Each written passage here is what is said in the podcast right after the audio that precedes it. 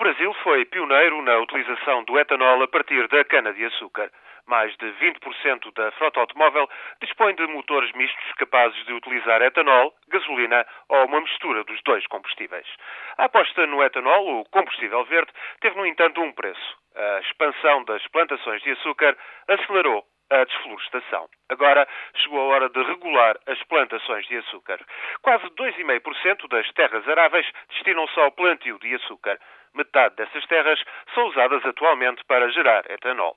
A área destinada ao açúcar poderá vir a aumentar até quase 65 milhões de hectares, mas o governo de Brasília acaba de apresentar uma proposta de lei para proibir o plantio em mais de 90% do território nacional. Ficam de fora as zonas florestais da Amazónia, o Pantanal e a Bacia do Alto Paraguai. Será também proibido reconverter solos usados para a produção de cereais em plantações de açúcar. A proposta de lei vai à discussão no Congresso e deverá contar com apoios suficientes para ser aprovadas. O etanol passará a ser 100% verde, afirma o Governo, querendo com isto dizer que serão assim salvaguardados eventuais prejuízos ambientais. A notícia foi muito bem acolhida, apesar de uma notória componente de manobra política. É que Lula precisa de reforçar as credenciais ecológicas do Governo para promover a campanha presidencial da mulher que escolheu para sucessora a sua chefe de gabinete, Dilma Rousseff.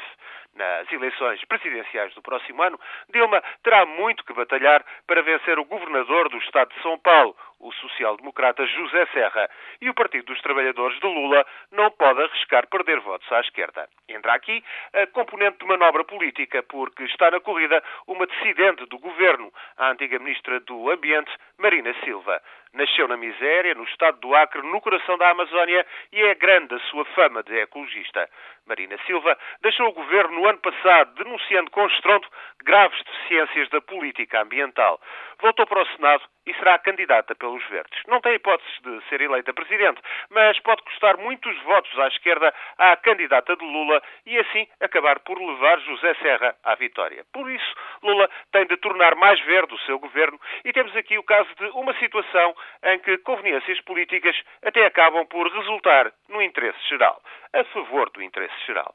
A salvaguarda da Amazónia, do Pantanal e da Bacia do Alto Paraguai são agora prioridade para Lula e a sua candidata Dilma Rousseff. E por muitas denúncias que surjam quanto ao oportunismo político, a lei será aprovada.